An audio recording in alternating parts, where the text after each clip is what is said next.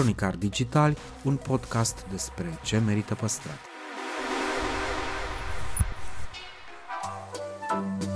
Podcastul Cronicar Digital promovează patrimoniul cultural în rândul tinerilor, scuturând de praf și prejudecăți interacțiunea cu istoria și cultura. Între Heritage și Cool, invitații, vedete, influencer și experți vorbesc despre propriile preocupări și pasiuni. Ne dezvăluie ce e important pentru ei și ar dori să transmită mai departe, care este relația lor cu patrimoniul românesc și ce înțeleg prin patrimoniu personal, pe chill și fan, ca între prieteni. Moderatorul podcastului este jurnalista de cursă lungă Diana Popescu. Cu noi episoade în fiecare joi.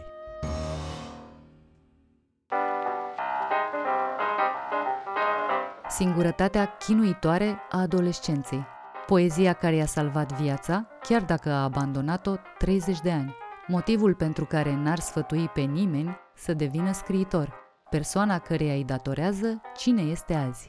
Despre toate vorbește Mircea Cărtărescu într-un interviu emoționant, de colecție, în rubrica Patrimoniu personal.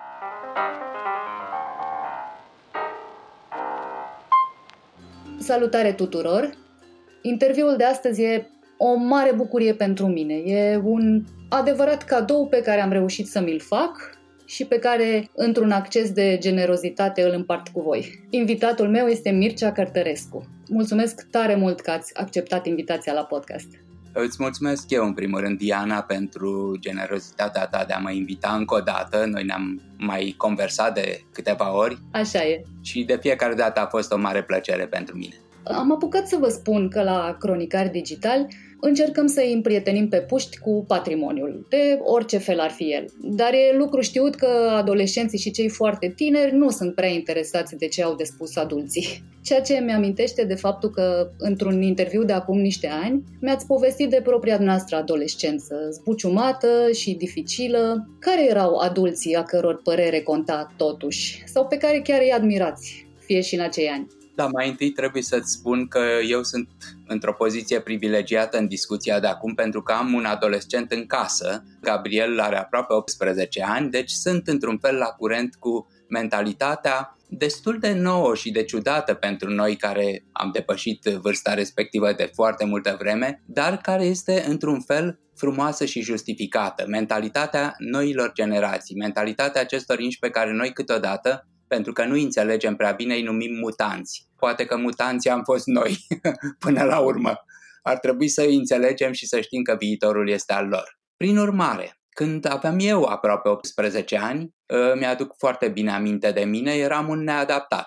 Un băiat care trăia foarte mult închis în el însuși, care se simțea neînțeles de ceilalți, cum se simt în general adolescenții, pentru că e o vârstă dificilă și care îi face pe foarte mult să sufere foarte tare și um, aveam, uh, într-un fel, un sentiment dublu și ciudat față de lumea din jur și anume în același timp de superioritate strivitoare și de inferioritate îngrozitoare. Deci, pe de o parte, mă simțeam, nu știu, un ales într-un fel, cum foarte mulți adolescenți se simt, uh, te identifici cu valorile tale, cu modelele tale, te identifici cu personaje din cărți sau din filme și așa mai departe, și ajungi până la urmă să te crezi cu adevărat aceste personaje. Iar pe de altă parte, simți că nu ești integrat bine în lumea ta, că semenii tăi, tinerii de vârsta ta te refuză pentru că nu ești la fel ca ei, te simți într-un fel și umilit de situația ta în lume. Nu mai zic de relațiile acestea erotice care încep să ocupe primul plan în acea perioadă Uneori fetele se uitau prin mine ca prin sticlă, uneori mă simțeam uh, marginalizat și exclus și din punctul ăsta de vedere. Aveam complexe de inferioritate de toate felurile și așa mai departe. Pe de altă parte însă, mă identificam cu marele meu uh, model din acea perioadă și care era un personaj dintr-o carte. Pe când aveam 18 ani am descoperit una dintre cărțile care mi-au marcat viața apoi, o carte extraordinar de frumoasă pe care o recomand oricărui tânăr de acea vârstă și apoi oricui de fapt, și anume Dr. Faustus al lui Thomas Mann. În Dr. Faustus e vorba de povestea unui muzician de geniu. Se numea Adrian Leverkühn și era întruchiparea absolută în bine și în rău a geniului. A geniului, să zicem așa, de tip germanic, a geniului nebun, de tip, uh, știu eu, Nietzsche. Nietzsche era modelul cel mai important la rândul lui a lui Adrian de Vergân. Deci eu mă identificasem cu Adrian, eram Adrian și acționam ca el, vorbeam ca el, făceam tot ceea ce făcea el. Era guru al meu, era modelul meu esențial. Și marea drama a mea a fost, uh, la un moment dat, ca să vedeți unde ajunsesem, când a văzut un coleg în curtea liceului, mergând și având sub braț Dr. Faustus. Mi s-a părut uh, atât de îngrozitor, am fost atât de gelos pe situația aceea, de parcă mi-ar fi luat iubita, de parcă ar fi, l-aș fi văzut mergând la braț cu iubita mea. Deci, pentru mine, Dr. Faustus nu era o carte oarecare. Era o carte scrisă special pentru mine, ca și când Thomas Mann m-ar fi cunoscut și ar fi scris acea carte pentru ca eu peste 50 de ani să o citesc. Ăsta era sentimentul meu. Înțeleg că adulții reali din uh, preajmă nu prezentau uh, interes, uh, nu erau modele de urmat, nu erau oameni de al căror sfat să țineți cont. Eu nu prea am fost atent la oameni în general. Nici acum nu sunt, din păcate, pentru că am trăit cu capul în nor, cum se zice, toată viața. Așa am fost eu, nu, nu vreau să bravez sau mai știu eu ce uh, să mă ofer ca model, din potrivă. Dar asta a fost firea mea, am avut o fire din aceasta visătoare și, uh, cum să spun, fără aderență la realitate. De aceea oamenii mari nu prea m-au interesat, nici nu prea am personaje în scrisul meu adulți. Uh, eu am fost interesat în primul rând de copii și de adolescenți. Asta este lumea mea de la o vârstă încolo, de la 30 de ani încolo, pe mine oamenii nu m-au mai interesat. Mi s-au părut toți la fel, banali, cu un gând mai puțin în fiecare an, cum scria Ezra Pound și așa mai departe. Dar adolescența este absolut, cum să spun, tulburătoare și fascinantă pentru mine. Aproape tot ce am scris a fost despre această enigmă extraordinară, această levitație între vârste care este uh, adolescența. Am avut și uh, adulți care m-au interesat. În primul rând, mama mea, care este pentru mine un model etern. Mama trăiește, slava Domnului, are 91 de ani, este mai deșteaptă decât mine și la vârsta asta, trebuie să spun absolut limpede, a fost o femeie extraordinară care, dacă ar fi avut șansa educației, fiindcă a fost o femeie de la țară, n-a avut decât patru clase, dacă ar fi avut șansa educației, ar fi ieșit o personalitate. Așa a fost pentru mine personal o personalitate și uh, n-aș fi fost, vreau să vă spun direct, n-aș fi fost nimic fără ea. Deci mama în primul rând, mama a fost eroina vieții mele și este în continuare. Tatăl meu a fost mai, a fost un om distant, poate de la el moștenesc această visătorie, pentru că pe el tot timpul surprindeam cu ochii în gol. Nu știam niciodată ce gândește, ce e în mintea lui. El, el visa, nu știu dacă visa la ceva sau pur și simplu ca în uh, povestea aceea din școală, nu se gândea la nimic, număra florile care cad.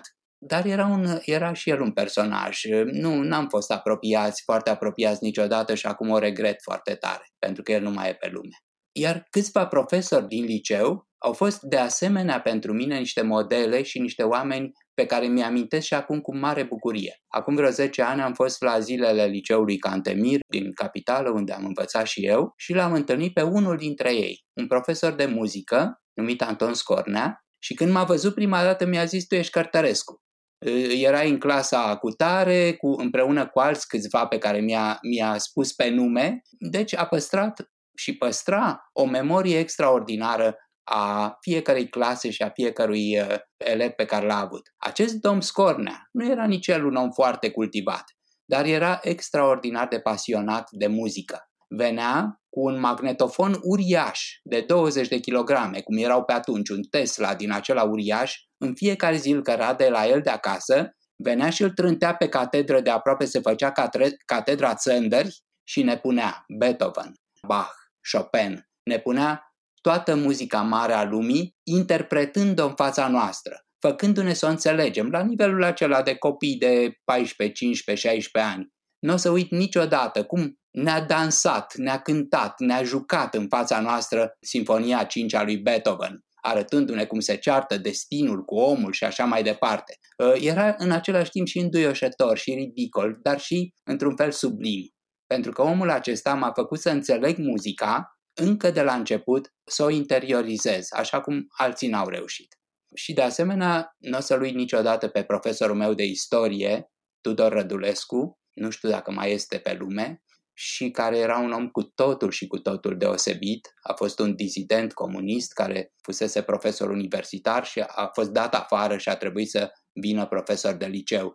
Dar uh, tot ceea ce el ne spunea era la nivelul unui curs uh, de facultate. Am învățat foarte multe din uh, contactul acesta cu un om extraordinar cum era Tudor Rădulescu. Niște ochi albaștri, țin minte, și o, o demnitate în fiecare gest și în fiecare acțiune a sa, cum eu n-am mai întâlnit.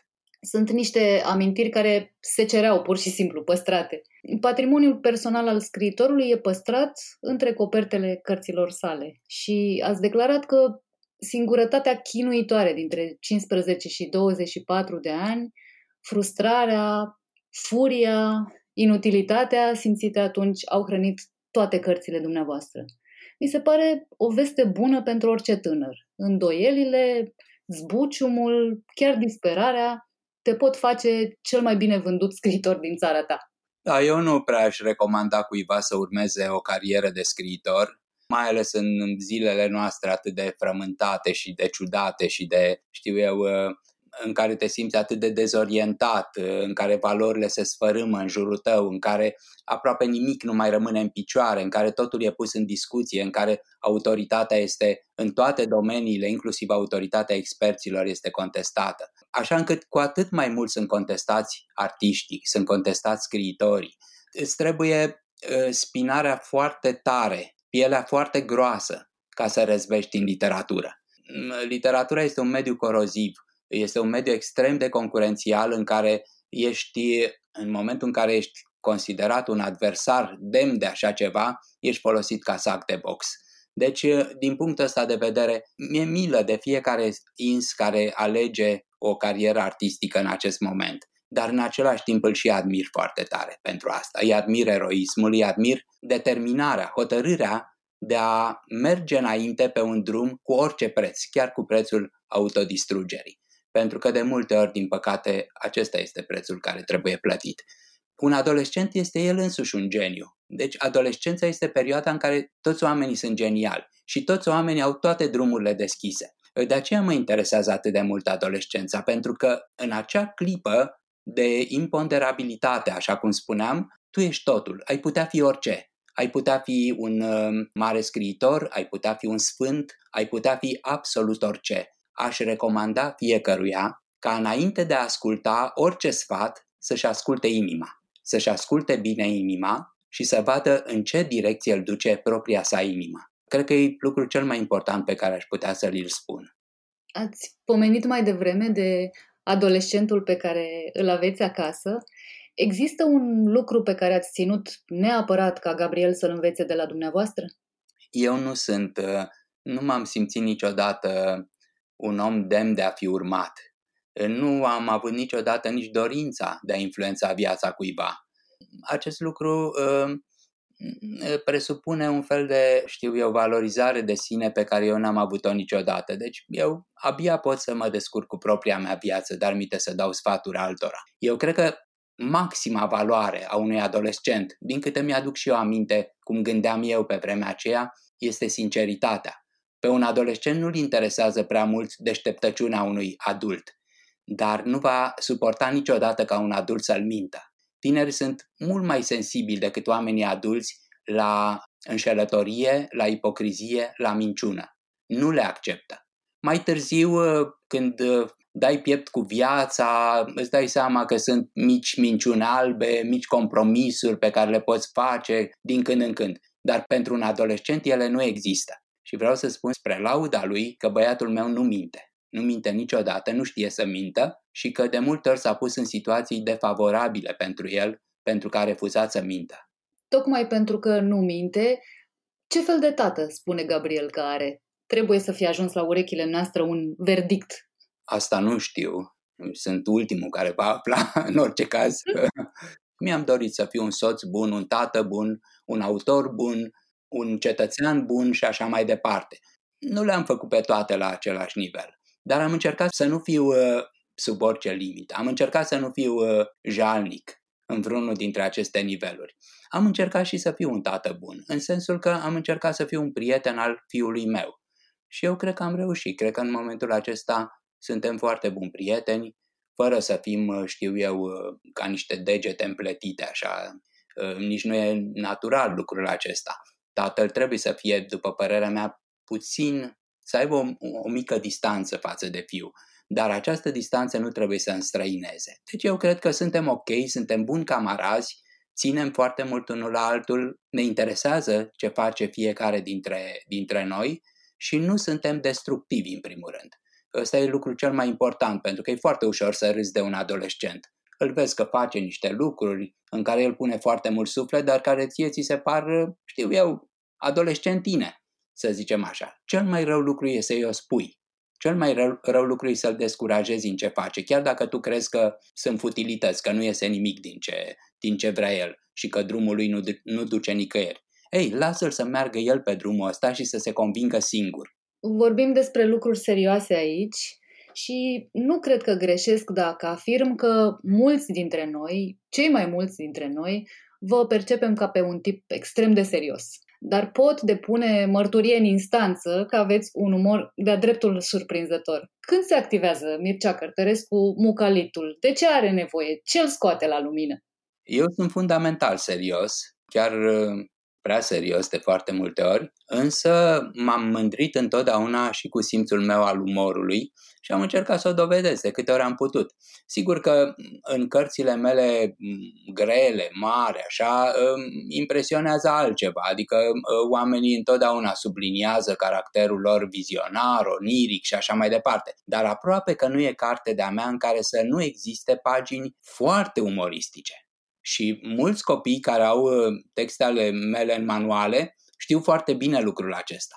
Am și o carte care este o carte de pur umor. Dacă vrea cineva să citească o carte umoristică cu adevărat, la care reacția cea mai importantă este râsul, este râsul din toată inima, poate să citească frumoasele străine. Este cartea mea pur umoristică, care poate sta, zic eu, lângă orice carte comică din, uh, din scrisul nostru, lângă cărțile lui Radu Paraschivescu, de pildă, sau lângă cărțile lui Ian Cornelius. Nu există nicio altă miză în această carte decât să-i facă pe oameni să râdă într-un mod, mă rog, la un mod inteligent, nu să râdă, știu eu, de slapstick uh, comedy sau mai știu eu ce alte lucruri. Însă lucrul acesta s-a văzut mai puțin în, uh, în uh, scrierile mele pentru că ele sunt copleșitor grave și serioase, așa cum spui și tu nu-mi rămâne decât să repet ceea ce se, se știe și e un truism, și anume faptul că este la fel de greu să scrii o carte comică ca și o carte serioasă. Este extraordinar de greu să-i faci pe oameni să râdă. Iar când i-ai făcut, îi faci să se ridice cu tălpile de la, de la pământ și să plutească în aer.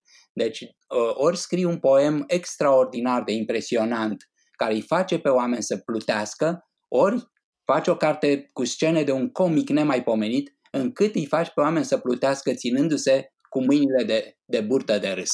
Este absolut același lucru. Mie îmi place foarte mult să glumesc.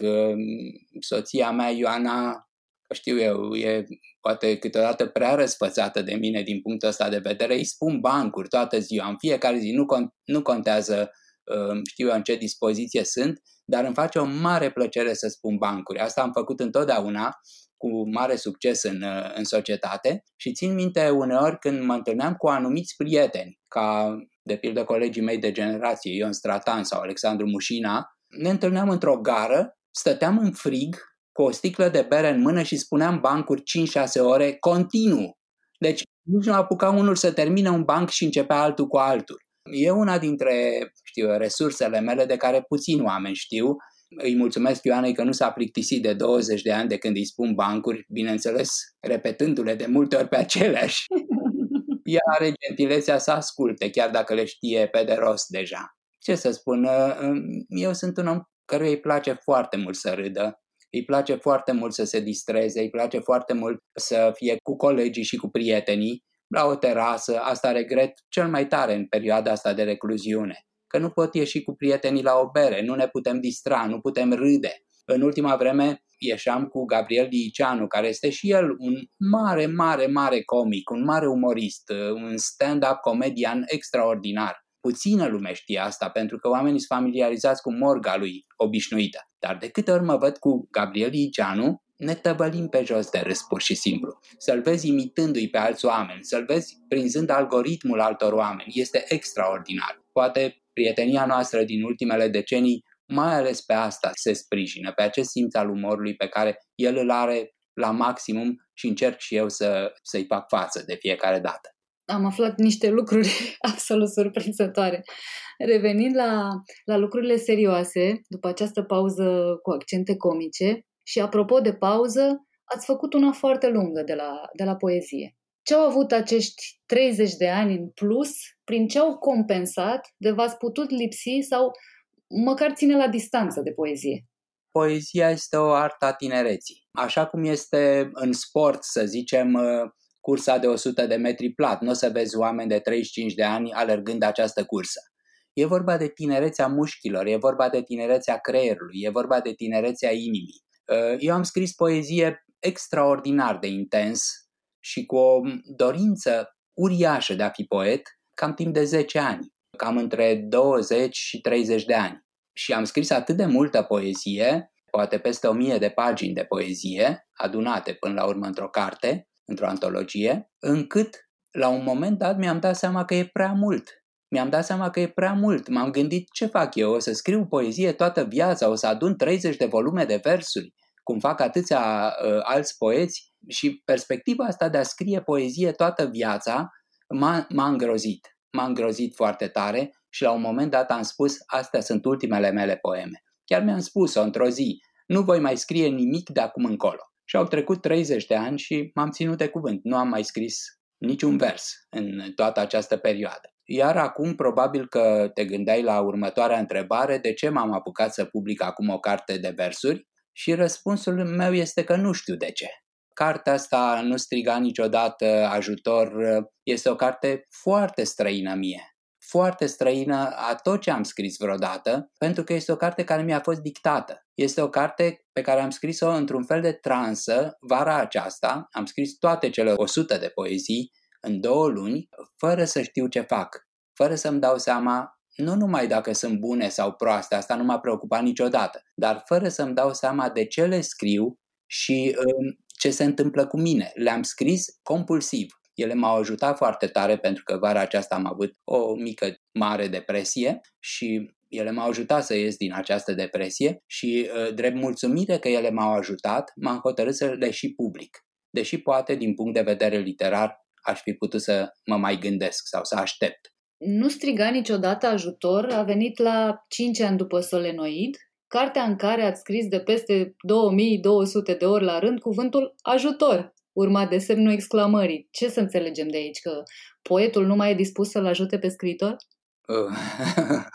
da, sigur, orice explicație e posibilă, chiar și cea mai ciudată, dar uh, esențial în solenoid, acele 10 pagini în care apare numai cuvântul ajutor uh, sunt uh, paginile cele mai importante. De fapt, cred că am mai spus-o în altă parte, dacă aș fi avut curaj estetic, întreaga carte, toate cele 900 de pagini ale uh, romanului Solenoid n-ar fi constat decât în cuvântul ajutor repetat de zeci de mii de ori. Atunci să fi văzut uh, cronicile literare. Da, ar fi fost interesant.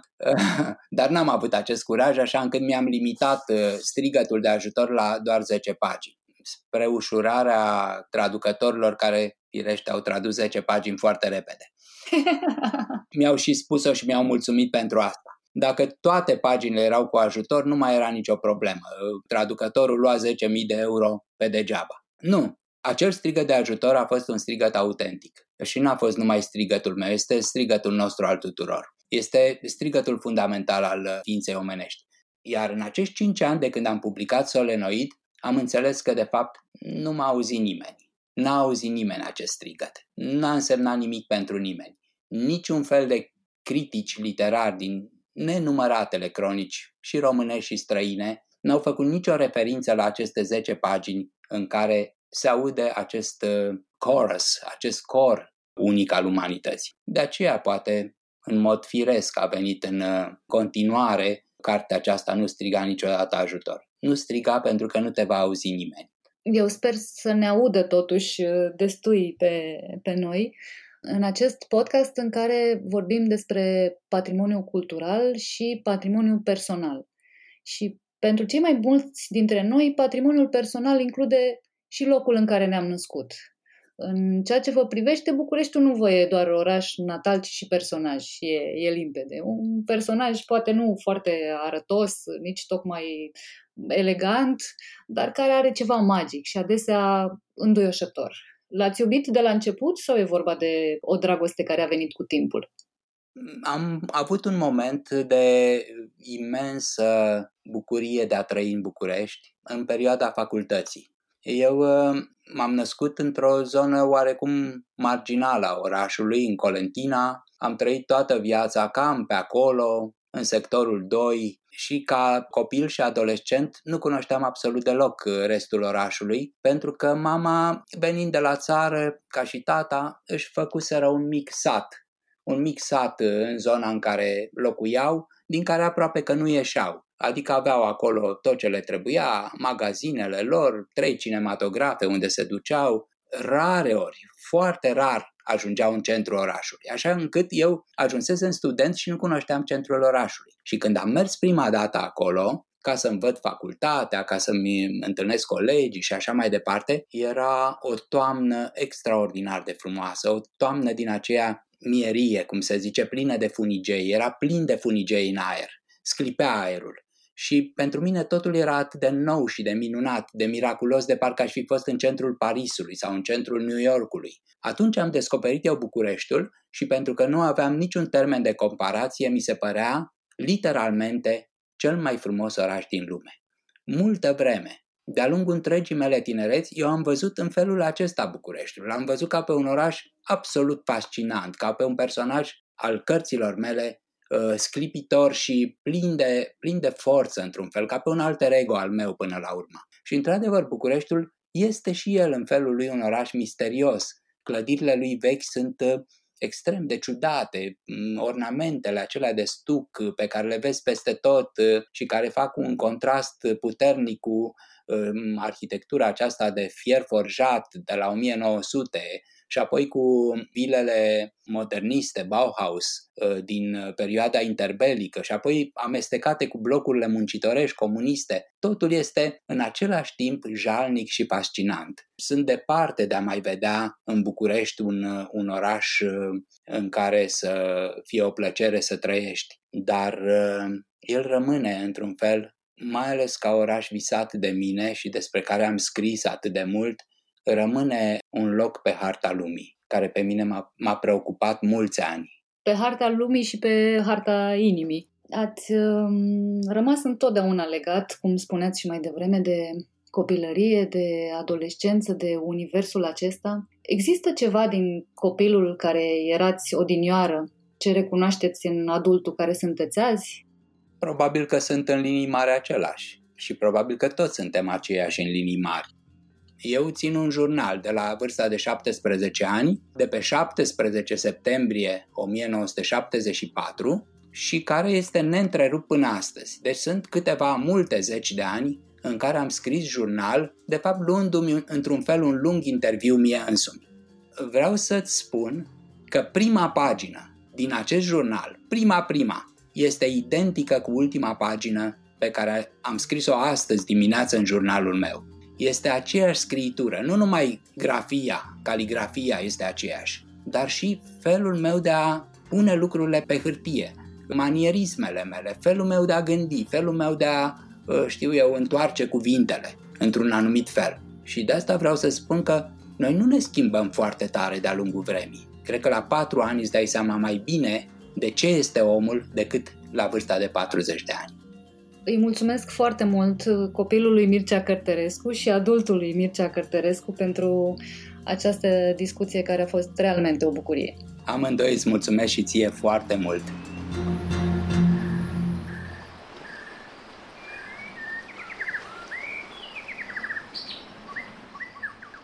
Cronicar Digital, un podcast despre ce merită păstrat.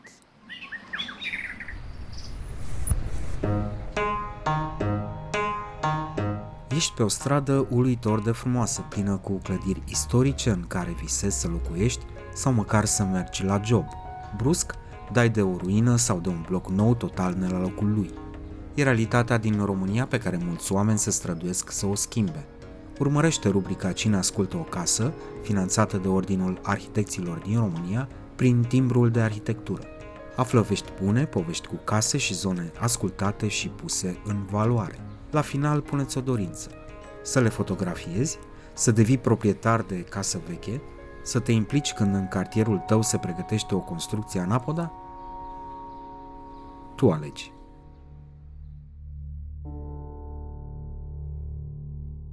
Am fost martorul unor restaurări în care echipa de pictori a stat vară, toamnă, iarnă, primăvară, un an, doi, trei la rând, cu uh, reșoul în biserică, cu pensulica în mână, uh, la lumina unei uh, veioze mai mult sau mai puțin improvizate, pigălind fiecare centimetru pătrat de pictură, curățându-l, integrându-l, consolidându-l și așa mai departe versus arhitectul care uh, vine cu mașina încălzită, stă o oră, critică tot ce prinde și pleacă.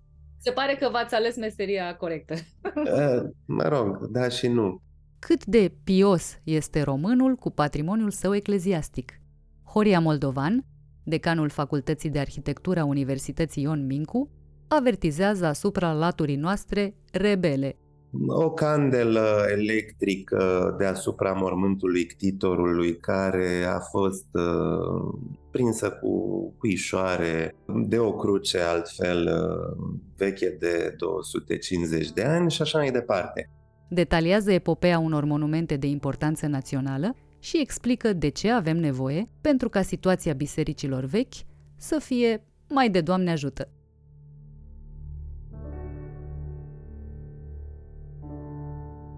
Domnule arhitect, bun venit la Cronicar Digitali. Bine v-am găsit. Mă onorează invitația dumneavoastră. Aș vrea să vorbim astăzi despre un um, patrimoniu vast, mai întâi de toate, pentru că mai mult de jumătate dintre monumentele istorice ale României de importanță națională și locală sunt uh, monumente ecleziastice. Și aș fi vrut să vă întreb um, cum ați defini acest patrimoniu cât se poate de românesc. Într-adevăr, este uh, probabil cea mai uh, bogată și spectaculoasă componentă a actualei liste a monumentelor istorice. Este un patrimoniu viu și care a ajuns viu până astăzi datorită faptului că utilizarea lui și investirea continuă cu semnificații l-a ținut în viață. Poate că și de aici dificultatea de a lucra cu acest patrimoniu astăzi, pentru că foarte mulți dintre specialiști sunt preocupați de conservarea lui dintr-o perspectivă diferită față de cea pe care o proiectează utilizatorii uh, curenți ai uh, acestui patrimoniu. Împăcarea dintre uh, cercetarea lui, punerea lui în valoare, din perspectiva ceea ce s-a păstrat versus uh, felul în care el continuă să fie utilizat și să constituie fundalul uh, unor practici uh, curente care nu și-au pierdut secole de-a rândul însemnătatea. Dar este un patrimoniu, cum să spun, un patrimoniu viu, un patrimoniu care face parte integrantă din viața de zi cu zi un patrimoniu care este greu să fie privit din perspectiva muzeificării, a înghețării lui în timp, uh, un patrimoniu care uh, participă concret, total, la viața cotidiană. De fapt, de aici e disputa cu clerul. Acest patrimoniu are avantajul sau dezavantajul, nu știu uh, cum să îl numesc, de a fi mereu sub ochii beneficiarilor. Oamenii uh, care merg la biserică, enoriașii, comunitatea, uh, intră în contact mult mai des cu uh, aceste monumente decât, uh, să spunem, se întâmplă în cazul uh, unor clădiri istorice care nu mai au proprietari, care au fost abandonate sau care nu sunt de uh, utilitate sau de uz public. E un noroc sau un ghinion pentru, pentru bisericile de la noi? Într-un fel este un noroc, în alt fel este un uh, ghinion. Toți cei care lucrează cu acest patrimoniu, uh, restaurându-l, conservându-l, uh, punându-l în valoare și așa mai departe, uh, se apropie de acest patrimoniu dintr-o perspectivă fundamentată prin cercetări, prin practici uh, filtrate, verificate și așa mai departe. Utilizatorul uh, acestui patrimoniu, să spunem, uh, din afara profesiei, din afara zonei de conservare, restaurare, nu este atent la felul în care acest patrimoniu, sau este atent la calitățile lui, dar cel mai adesea nu este preocupat de felul în care acest patrimoniu trebuie conservat, trebuie păstrat, trebuie utilizat într-o manieră atentă și așa mai departe. Și de aici norocul și ghinionul cumva. Și până în final lucrurile care uneori se bat cap în cap. Mă uitam de curând la un astfel de exemplu proaspăt restaurat în care întreaga echipă care a participat la proiectul de restaurare a lăsat în urmă așa un set de uh, instrucțiuni de utilizare, nu lumânări, nu uh, flori agățate de streșini, nu dați uh, jardinierele, nu așezați și nu dați florile de pe parapetul pridvorului, etc lucruri care, evident, nu s-au întâmplat. Primul lucru, după încheierea lucrărilor de restaurare, luarea în posesie, reluarea în posesie a monumentului a adus după sine exact contrariul a ceea ce era în setul de instrucțiuni uh, recomandat de uh, echipa de restaurare. Instantaneu au început să apară ghivecele de flori, uh, lumânările care au pătat în câteva zile uh, pardoseala proaspăt uh, așezată,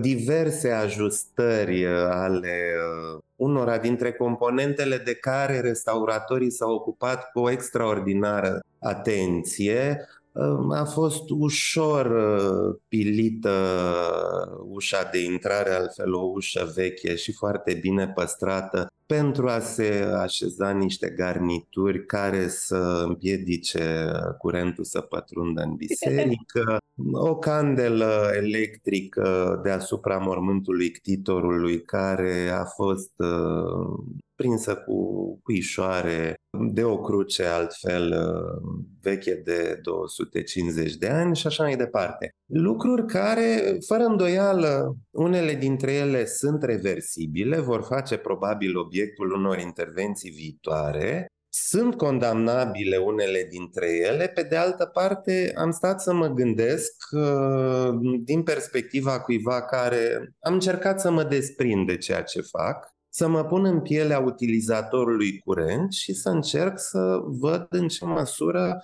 totuși gesturile pe care uh, le-au făcut uh, își găsesc sau nu uh, o explicație. Evident că își găsesc explicația, sunt întrucâtva pardonabile și fac parte dintr-o realitate a vieții acestor monumente care, după cum spuneam la început, e greu să le pui sub un clopot de sticlă și să le păstrezi neschimbate uh, pentru totdeauna, pentru că tocmai au trecut printr-un uh, șir de uh, intervenții de restaurare care altfel au fost uh, costisitoare, care au antrenat o grămadă de uh, specialiști și așa mai departe. Fie că se întâmplă acum, fie că se întâmplă mai târziu, uh, monumentul uh, reintră după restaurare în viața curentă, iar astfel de accidente, între ghilimele, sunt inevitabile și sunt firești până în final. Vorbim despre gesturi, despre practici de zi cu zi. Ați um,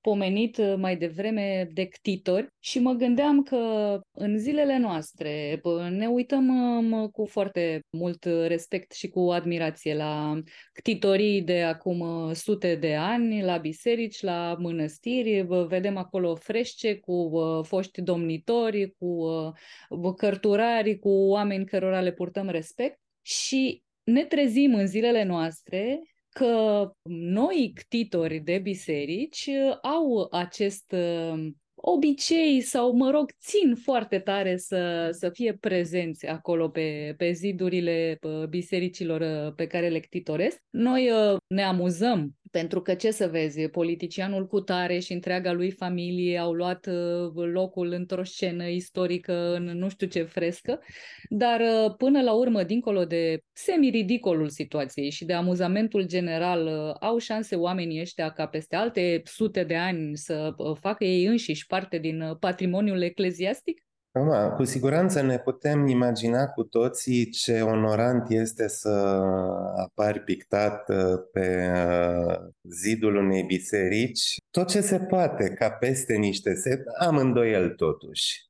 Uh, ca peste niște secole, aceste portrete să se bucure de aceeași prețuire uh, cu cele ale uh, înaintașilor noștri. Cu toate acestea, actul de ctitorie în sine, la originile lui, a fost investit cu o însemnată doză de, de sacralitate. Actul de ctitorie este, de fapt, parte a unui, a unui ritual vorbim de perioada medievală, a unui ritual Uh, ale cărui uh, coordonate sunt foarte bine stabilite. Avansând pe uh, firul timpului spre perioada premodernă, modernă, actul de ctitorie își pierde din conținutul simbolic și capătă valențe cumva administrative. Încă din timpul lui Brâncoveanu, actul ctitoricesc pierde foarte mult din conținutul său sacru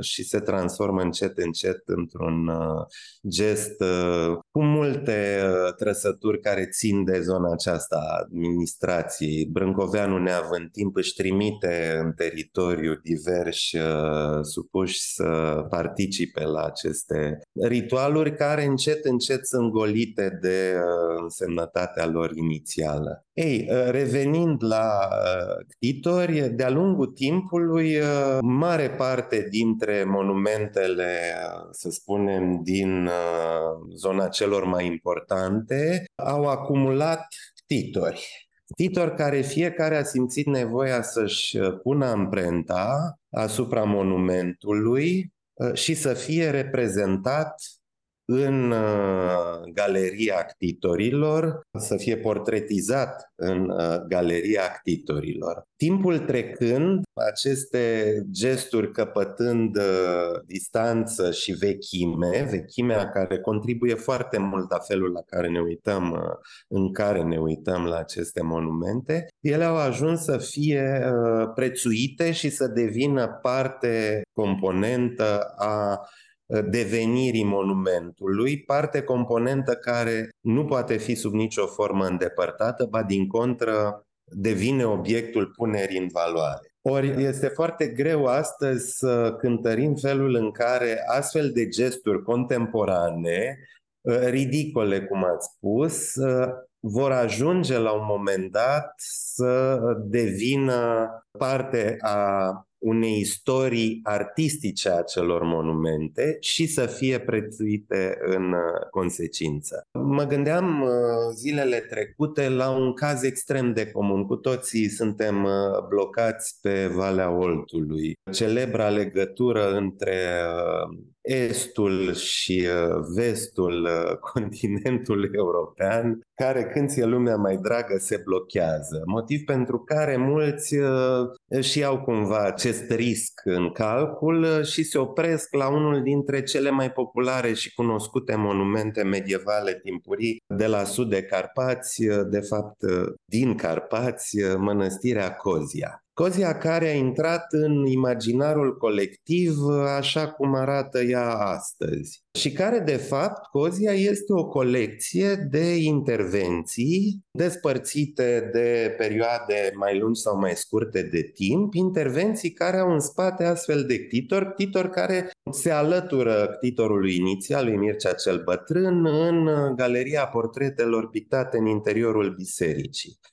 La o parcurgere mai atentă a istoriei monumentului, fiecare interesat are surpriza să descopere că de fapt este foarte probabil ca biserica atât de cunoscută să fie arătat totuși uh, sensibil, diferit față de ce avem noi astăzi. Și asta pentru că, de fapt, fiecare dintre cei care au contribuit la edificarea ei, la repararea ei, sub o formă sau alta, uh, și-a lăsat în urmă amprenta, modificând uh, mai uh, consistent sau mai puțin consistent arhitectura monumentului. Și ajunge monumentul în secolul 20, când cei care îl restaurează în perioada interbelică arhitecții, mă rog, Nicolae Ghica Budești și uh, Ionatan Asescu, se apleacă cu foarte multă atenție asupra monumentului, realizează că el a fost uh, modelat de toate aceste uh, intervenții ale unor titori cu uh,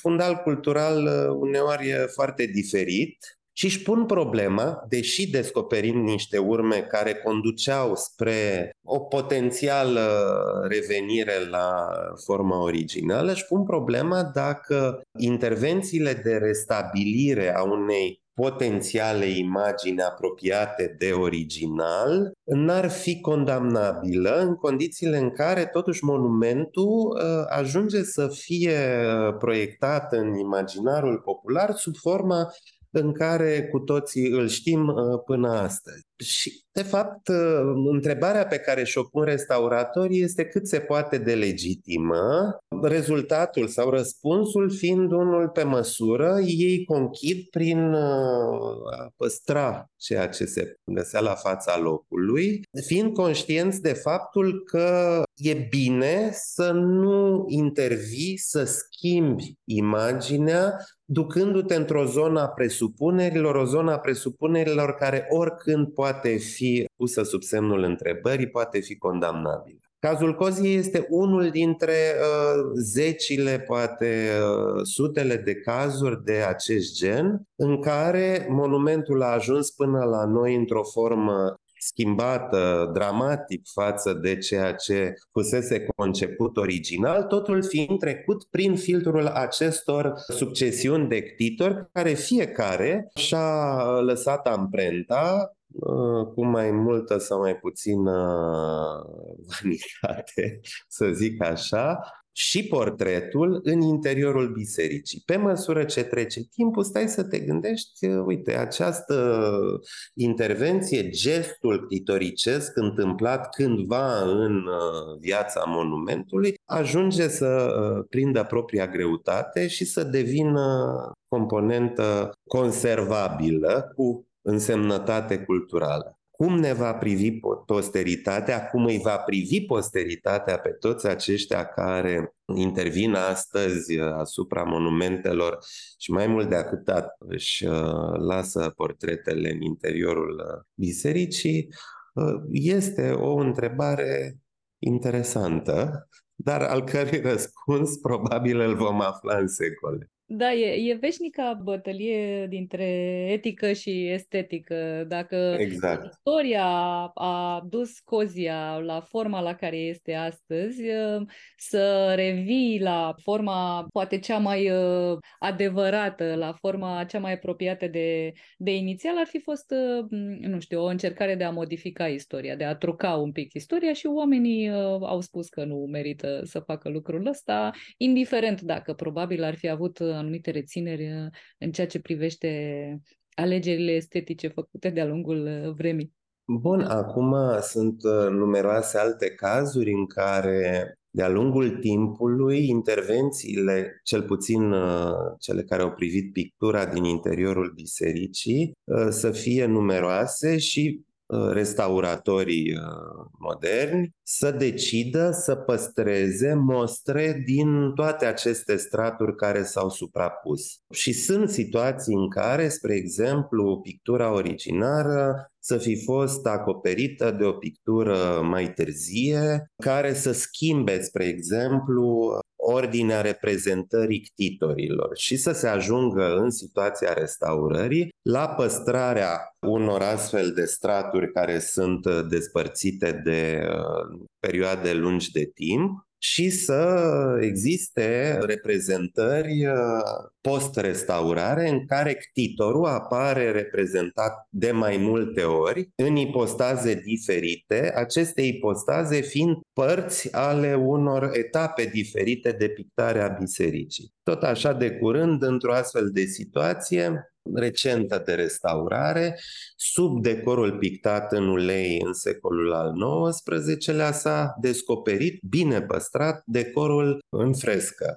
Decapându-se, uh, spălându-se zugrăveala recentă, în culori de ulei, s-a descoperit că personajul care a ctitorit biserica se găsește în pictura originară într-o altă poziție. Motiv pentru care restauratorul a decis să păstreze ambele reprezentări, și cea în ulei și cea în frescă, ctitorul apărând de două ori pe același zi, dar în poziții și în posturi diferite.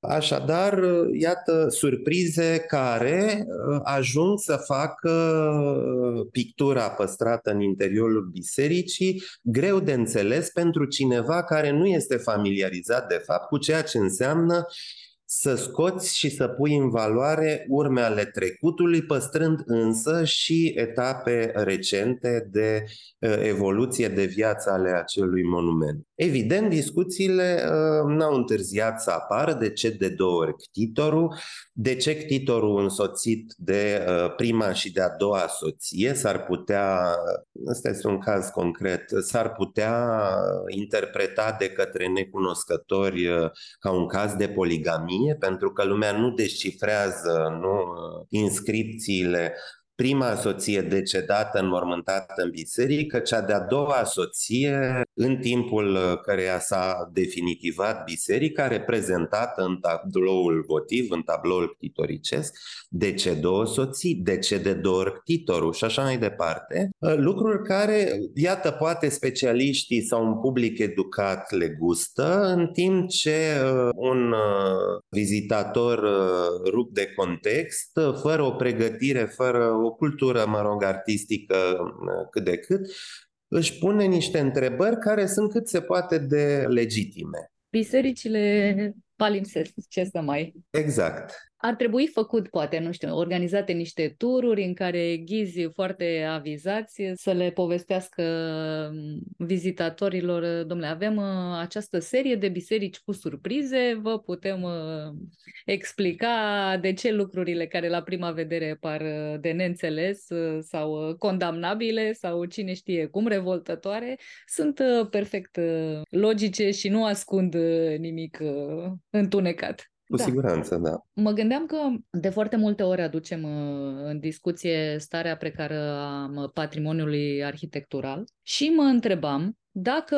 în cazul patrimoniului ecleziastic, al cărui principal administrator este Biserica Ortodoxă Română, am putea spune că situația este mai de Doamne ajută. Uh, situația este mai de Doamne ajută pentru că acest patrimoniu, fiind un patrimoniu valoros, uh, fiind cartea noastră de vizită de multe ori, s-a bucurat cel puțin în uh, ultimii ani de susținere financiară serioasă din uh, fonduri europene, din surse de finanțare însemnate, însă toată povestea asta a venit la pachet cu foarte multe probleme. Uh, să restaurezi o biserică sau o mănăstire, un ansamblu folosit uh, de către o comunitate religioasă, înseamnă de fapt să intri într-o matrice care este de foarte multe ori uh, restrictivă. Ai foarte multe constrângeri. Când te ocupi de un monument istoric, n-ai cum să anticipezi la o primă vizită sau după o serie de cercetări, n-ai cum să anticipezi toate problemele pe care un șantier ți le poate uh, scoate în față. Ori uh, aici apare ruptura, pe de o parte, accesarea de fonduri, de finanțări și așa mai departe, vine cu o serie întreagă de pași pe care trebuie să-i parcurgi, de uh, prognoze financiare din care ulterior e greu să ieși Șantierul efectiv, până și cercetarea preliminară a șantierului, poate să îți uh, aducă uh, în față diverse surprize, cărora e greu să uh, le dai un răspuns deja fiind într-o matrice uh, ordonatoare a felului în care proiectul urmează să uh, decurgă. Pe scurt, uh, faci curat în casă pentru că vrei să vinzi casa, pentru că nu mai ai bani și într-un dulap descoperi uh, o mică schiță semnată de uh, Rembrandt, care vine la pachet cu niște probleme pe care nu le-ai uh, anticipat în niciun fel. Cam așa este și șantierul de restaurare. Poți să decapezi uh, tencuiala parțial, total uh, a unei biserici și să realizezi că drumul pe care trebuie să cotească întreg proiectul de restaurare este complet diferit. În timpul desfășurării șantierului uh, ai alături de tine un arheolog sau o echipă de arheologi care în timpul intervenției la fundații te asistă și uh, cercetează, supraveghează arheologic desfășurarea lucrărilor. Și descoperi uh, morminte, un inventar uh, spectă sau descoperi fundațiile unui monument care a precedat existența celui pe care intervii la momentul de față. Lucruri care, sub o formă sau alta, schimbă cursul lucrărilor acest curs al lucrărilor care este de fapt guvernat de un cadru juridic și de o planificare a investiției a fondurilor destul de rigide, lucruri care nu-ți permit să ai luxul de a opri lucrările, de a cântări ceea ce ai descoperit, de a uh, regândi viitorul curs al uh, intervențiilor uh, și așa mai departe. Deci lucruri care iată, ă, se bat cap în cap. Pe de o parte, planificarea care e bătută în cuie de la faza incipientă de planificare, pe de altă parte, realitatea efectivă a unui astfel de șantier de restaurare.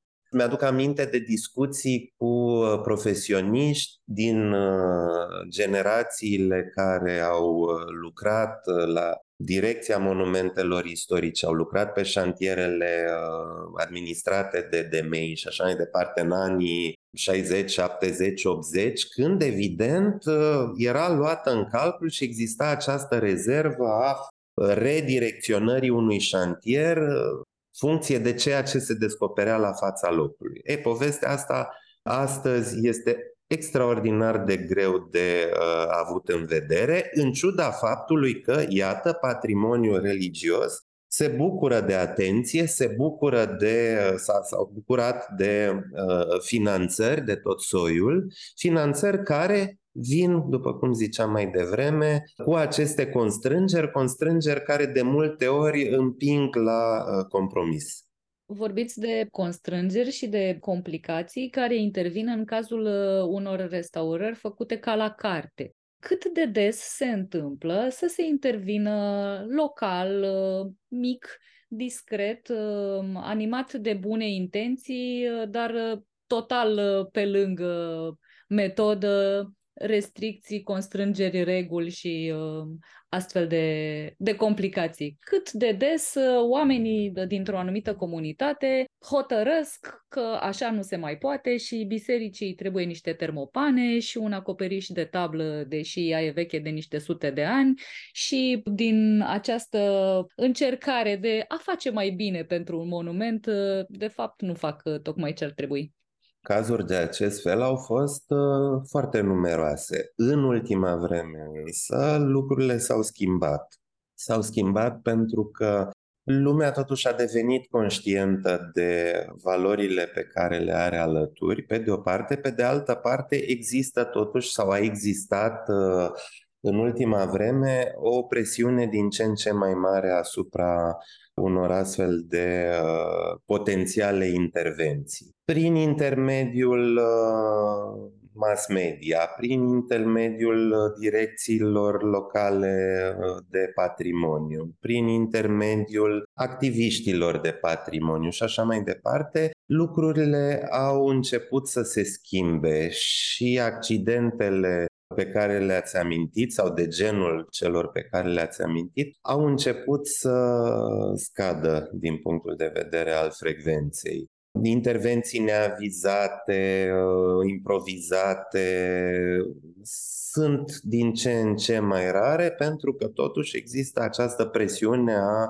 unui cadru legislativ care se și aplică uh, de foarte multe ori. Afectarea uh, monumentelor prin intervenții care nu sunt avizate, care sunt gândite ad hoc, încep să dispară, lăsând locul unor intervenții care, deși planificate de, ce, de foarte multe ori, sunt uh, nereușite. Chiar dacă au uh, tot setul de avize, aprobări, autorizări în spate, totuși, de multe ori, uh, rezultatele nu sunt cele așteptate. Însă, accidente mai rar. Evident, există situații în care, în diverse locuri din țară, unde poate lumea nu circulă atât de mult, Uh, se întâmplă uh, intervenții de salvare, uh, salvare propusă de comunitate, de preoții parohi, cu toate bune intențiile care scapă. Unele dintre ele sunt invazive, sunt irreversibile, deci compromit uh, integritatea monumentului sau compromit al, anumite părți ale monumentului. Dar ele, intervențiile de acest gen au început să fie din ce în ce mai rare pentru că totuși lumea a devenit conștientă de, uh, de nevoia de uh, intervenție coordonată, de intervenție cu specialiști, de intervenție care să uh, urmeze un curs firesc pentru că, de fapt, aceste intervenții, și ne întoarcem la ce am discutat mai devreme, pot fi finanțate cu fonduri care să nu fie strânse cu mari eforturi de comunitate, cu fonduri care să fie strânse într-o manieră sau obținute într-o manieră transparentă și așa mai departe. Pentru că totuși discutăm de intervenții care de cele mai multe ori sunt costisitoare. Există întotdeauna ghiduri de bune practici publicate sau nepublicate, oficiale sau mai puțin oficiale. S-au publicat cărți uh, care constau în ghiduri de bune practici destinate inclusiv personalului monahal. Bunele practici, unde sunt uh, ele de găsit? Dacă cineva din comunitate sau cineva din afara comunității. Dacă vizitatorul uh, unei uh, mănăstiri sau uh, un viitor arhitect vrea să se intereseze despre cum ar trebui să se poarte cu patrimoniul ecleziastic, ce fel de mănuși să-și pună cu ghilimelele de rigoare, unde sunt de găsit? Acum, de la un caz la altul au existat uh, publicații foarte variate uh, care privesc aceste bune practici. Personal uh, nu sunt foarte familiar cu subiectul uh, acestor publicații. Am dat ocazional peste astfel de uh, ghiduri de bune practici, care de fapt sunt extraordinar de valoroase datorită faptului că ele încearcă să familiarizeze nespecialiștii cu problematici care țin de o zonă popularizată sau înțeleasă uneori de prea puțin. Ghidurile de bune practici e greu să acopere toată problematica felului în care trebuie să ne purtăm cu monumentele, pentru că, de fapt, vorbim de categorii patrimoniale de cele mai multe ori foarte diverse, inclusiv în limitele, uite cum vorbim noi astăzi despre patrimoniu ecleziastic și aici lucrurile sunt uh, uh, foarte diverse. Una este o biserică de țară de secol XIX, uh, modestă și cu anumite probleme, alta este o biserică de secol, nu știu, XVI, dintr-un uh, oraș, o biserică care încă conservă foarte mult din uh, substanța originală. Deci discutăm de cazuri foarte diverse pe care e limpede că un ghid de bune practici e greu să le acopere. Ceea ce ne lipsește până la ghidurile de bune practici, cred că este o educație artistică, o educație culturală încă din anii uh, de formare, deci din uh, școala generală și mai apoi liceu. Lipsesc uh, programele de educație artistică pentru adulți Lipsesc încă în multe situații programele de educație artistică pentru cei care utilizează sau administrează direct aceste biserici. Cu toate că facultățile de teologie, după știința mea, au uh, în curicul cursuri specializate, de istoria artei, de istoria arhitecturii, de istoria uh, și practica de conservare, totuși cred că uh, în zona aceasta suntem încă deficitari. Cei care sunt implicați direct astăzi în administrare, mulți dintre ei, nu toți în mod evident, uh, de cele mai multe ori încearcă să pună umărul la modernizarea, la restaurarea, la dotarea patrimoniului pe care îl au în grijă, cum e și firesc, foarte multe ori făcând compromisuri, de cele mai multe ori aceste compromisuri au în spate neștiință și mult entuziasm, bazându-se pe donații, ajutorul uh, unora mai mult sau mai puțin uh, specializați, ajungând de fapt să altereze ceea ce uh, ar trebui de fapt să păstreze cu, cu foarte multă atenție. Ajungem la ceea ce discutam chiar la început, Uh, setul de instrucțiuni uh, care privesc felul în care trebuie să te porți cu un monument după ce el a trecut printr-o restaurare. Set de instrucțiuni care este foarte repede uitat uh, pentru că avem nevoie de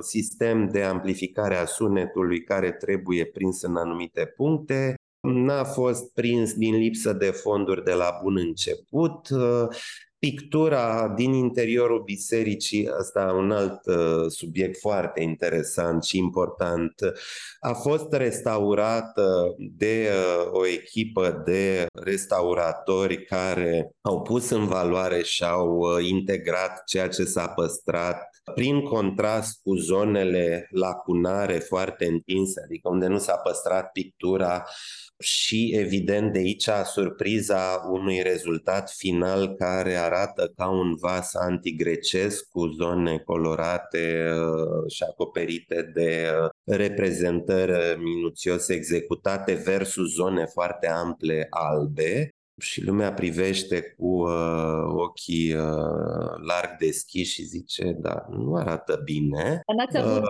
să completați? Da, și aici intervine cumva ceva ce este deja comun în uh, legislație, după o intervenție de restaurare finanțată din fonduri europene sau fonduri de la, din diversele bugete alocate de stat pentru așa ceva, Obligația de a păstra monumentul neatins este de 5 ani de zile, după care, evident, trecând prin uh, filtrul unor avizări, uh, se întâmplă diverse grozăvii. De exemplu, completarea acelor zone lacunare, astfel încât uh, monumentul să capete acea unitate plastică vizată de cei care îl utilizează. Și fără să intru în amănunte, sunt uh, situații de astfel de monumente care au conservat uh, părți însemnate din pictura originală, din decorul original, care au fost uh, restaurate și care la un moment dat au fost supuse unor intervenții de întregire.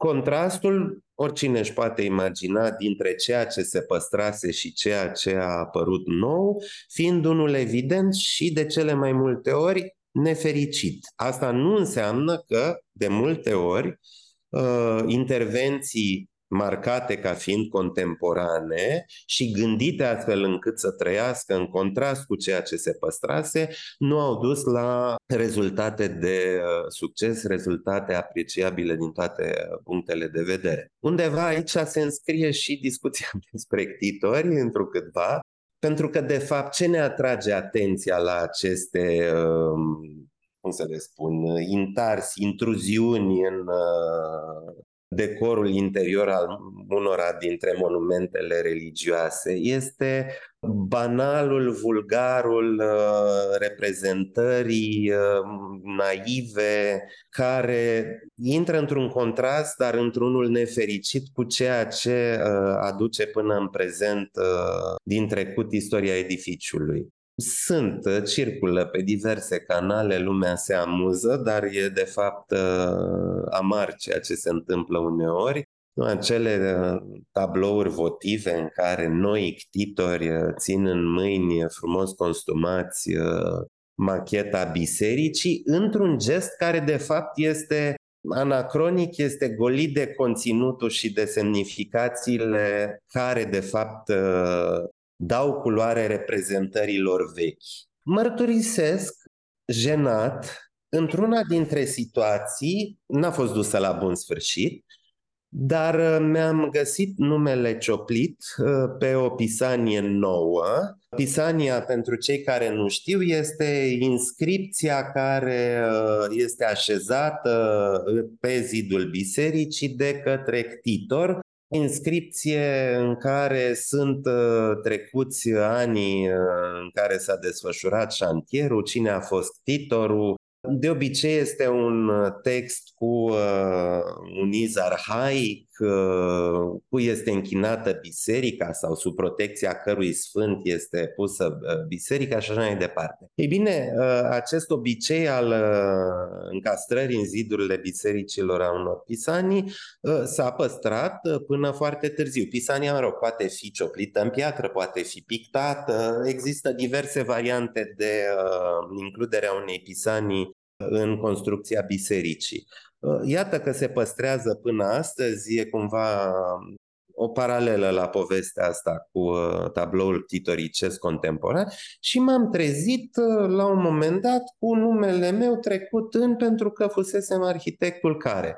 Partea amuzantă pe lângă asta era că această pisanie, textul ei ajungea să sune, cum să spun, ca un soi de uh, concentrare în două fraze a întregului episod uh, al restaurării uh, recente, fiind consemnat uh, fondurile europene, SECE, XRL care a condus șantierul și așa mai departe, un lucru care de fapt ajunge să îți ilustreze cu foarte mare claritate Uh, distanța care te desparte de autenticitatea unor astfel de tradiții din trecut versus uh, nu uh, absurdul, ridicolul unor astfel de gesturi contemporane. Din fericire, lucrurile n-au fost duse la bun sfârșit în această...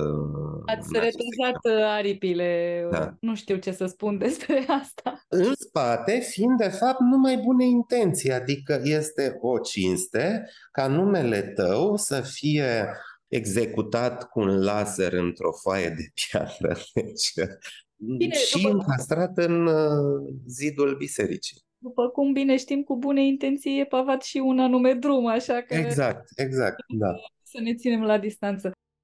Pentru că vorbim despre bune practici, n-aș vrea să le uh, lăsăm doar la nivel teoretic. V-aș ruga să ne dați măcar un astfel de exemplu din lumea reală. Spre exemplu, acum doi ani de zile, Europa Nostra a oferit premiul publicului pentru restaurarea bisericii de lemn de la Urș din Vâlcea. O biserică de sat, mică, frumoasă, cu o pictură interioară și exterioară spectaculoase și așa mai departe. O bisericuță care a fost restaurată sub umbrela Fundației Pro Patrimonio în 10 ani, din 2010 și până în 2020 cu campanii de uh, restaurare vara, cu uh, meșteri diversi, cu studenți, deci extrem de, cum să spun, de participativă această uh, restaurare. În perioadele de iarnă, fundația strângând fonduri. A fost un caz fericit, un caz în care restaurarea a fost condusă tihnit de profesioniști care au lucrat uh, cu diverse echipe, unele specializate, unele calificate la fața locului.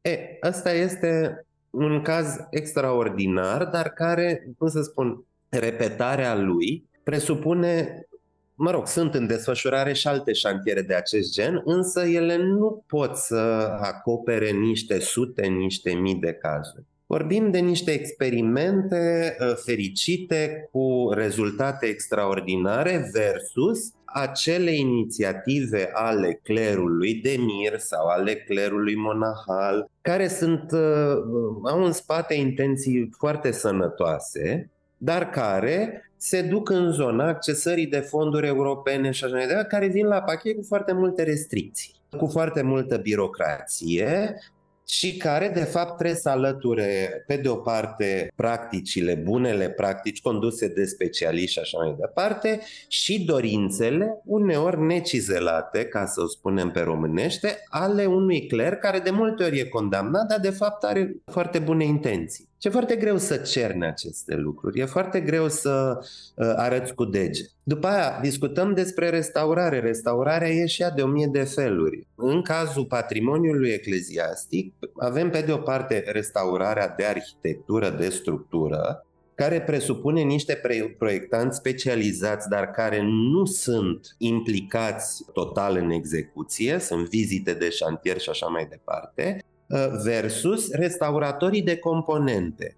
Și aici poate că merită amintită uh, școala noastră extraordinară de restauratori de componente artistice, o școală care din vari motive, cel mai uh, strident, să zic așa, motiv fiind uh, transformarea sistemului universitar într-un soi de SRL, adică eficientizarea procesului, numărul de studenți, câți produci, câți rămân în breaslă, câți nu, câți performează, câți nu. Deci toată zona asta a cantitativului care guvernează acum învățământul universitar și întorcându-mă, deci acești minunați restauratori care stau și în spatele conceptului, deci ei fac proiectul, ei uh, planifică pașii restaurării, dar ei sunt și aceia care execută. E, dacă punem, deci, restaurarea de componente lângă restaurarea de arhitectură, avem un uh, contrast evident. Restauratorul de componente de pictură, de lemn, de piatră, metal, sticlă și mai departe, care el gândește, el execută cu oamenii din subordine, cu echipa pe care și-a format-o, versus arhitectul care imaginează într-un birou de proiectare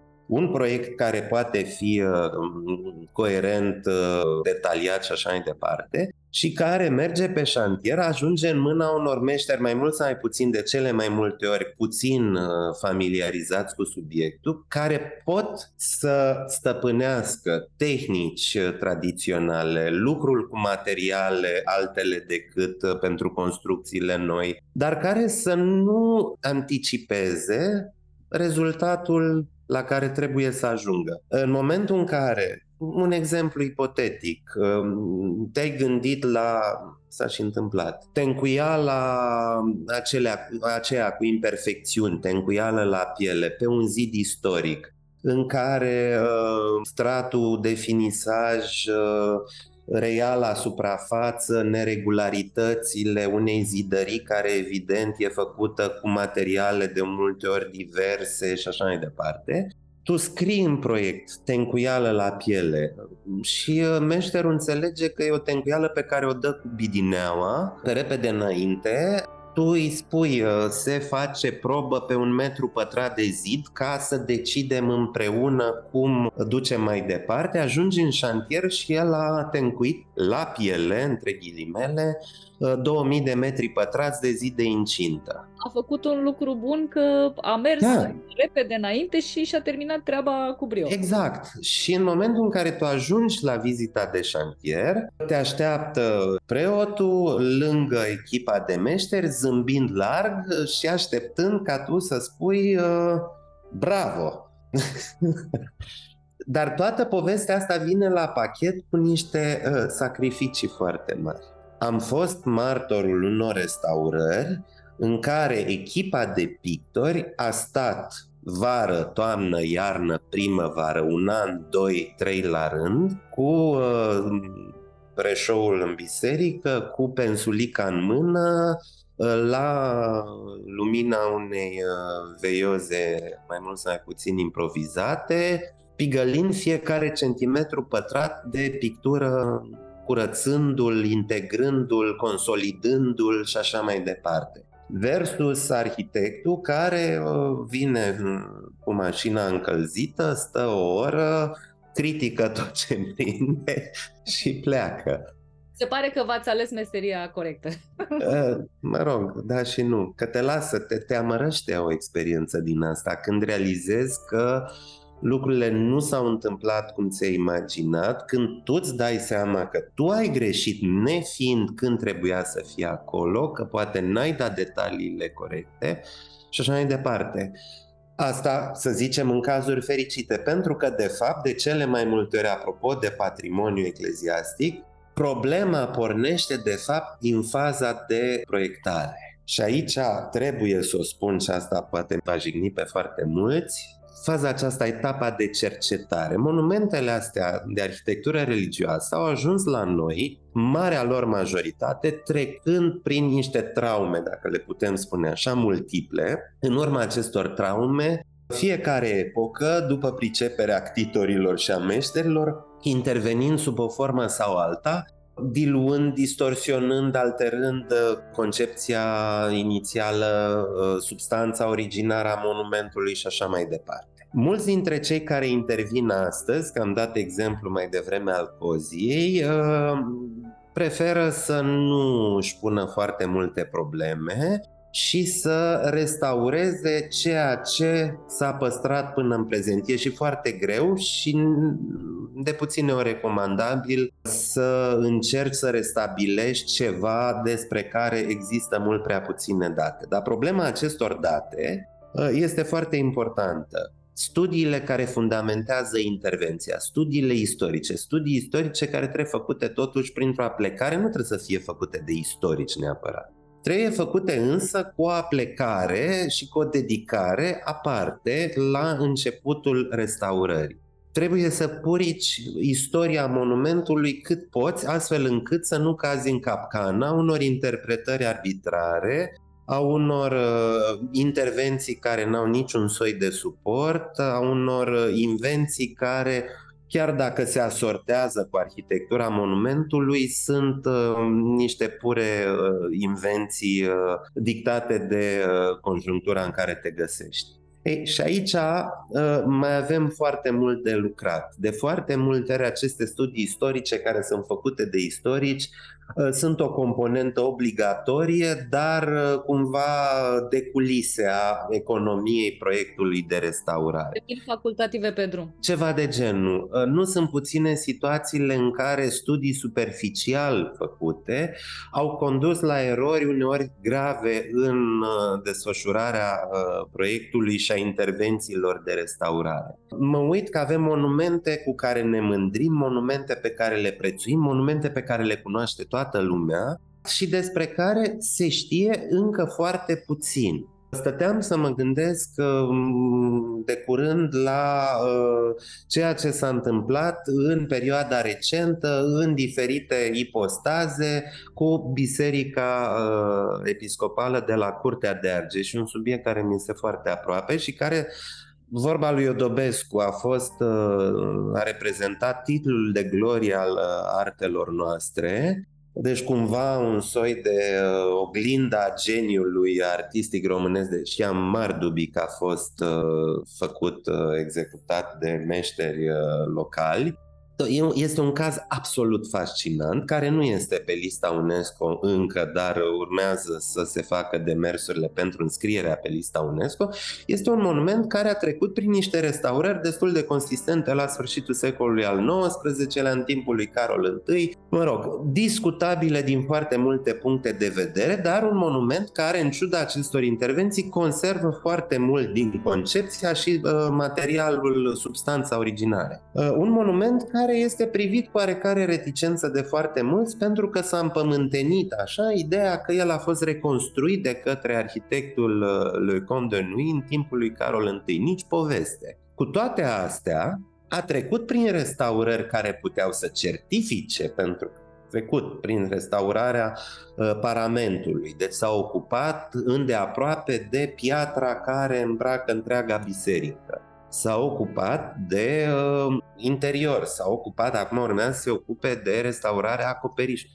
Se știe foarte puțin și din acest uh, puțin, evident, concluziile pe care le poți trage uh, și uh, folosi în viitoarele restaurări nu este uh, deloc suficient. Și atunci zona asta de fundamentare, de cunoaștere, de educare, de este extrem de importantă. Ori ea nu prea e pe nicăieri. Uh, lumea la noi la arhitectură aici vine și ascultă studenții, unii amuzați, unii nu, enervați chiar uh, de atâta informație. Asta este, nu știu, vom vedea ce va fi. Dar cred că totuși suntem cumva pe drumul cel bun, pentru că lumea a început totuși să devină conștientă de aceste valori Intervenții uh, scăpate de sub control sunt totuși din ce în ce mai puține, continuă să existe în mod evident.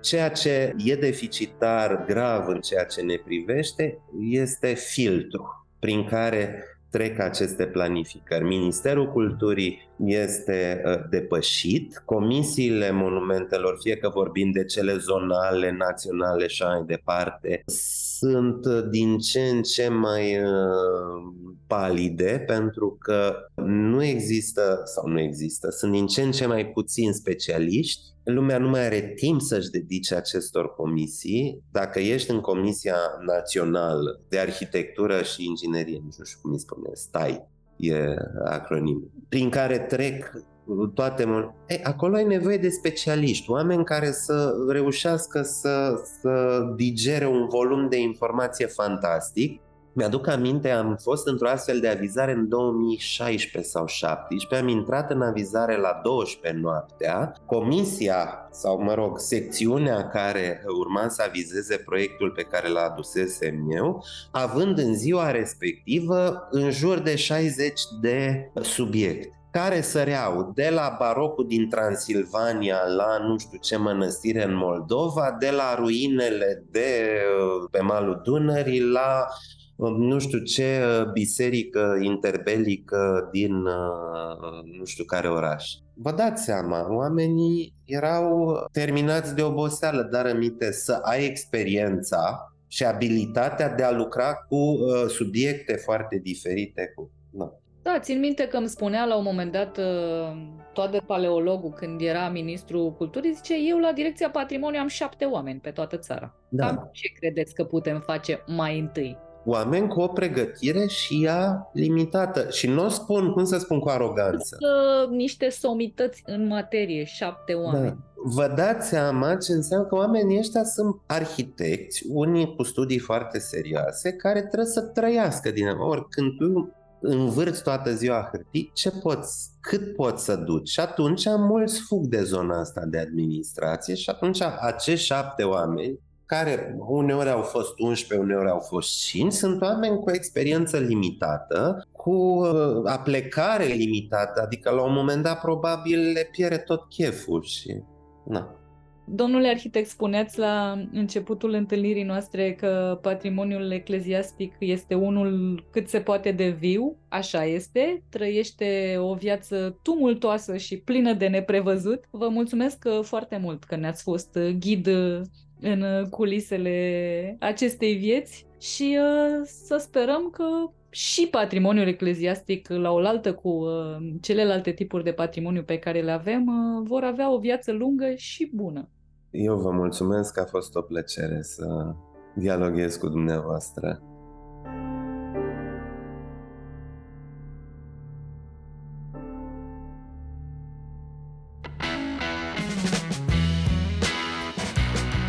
Cronicar Digital, un podcast despre ce merită păstrat.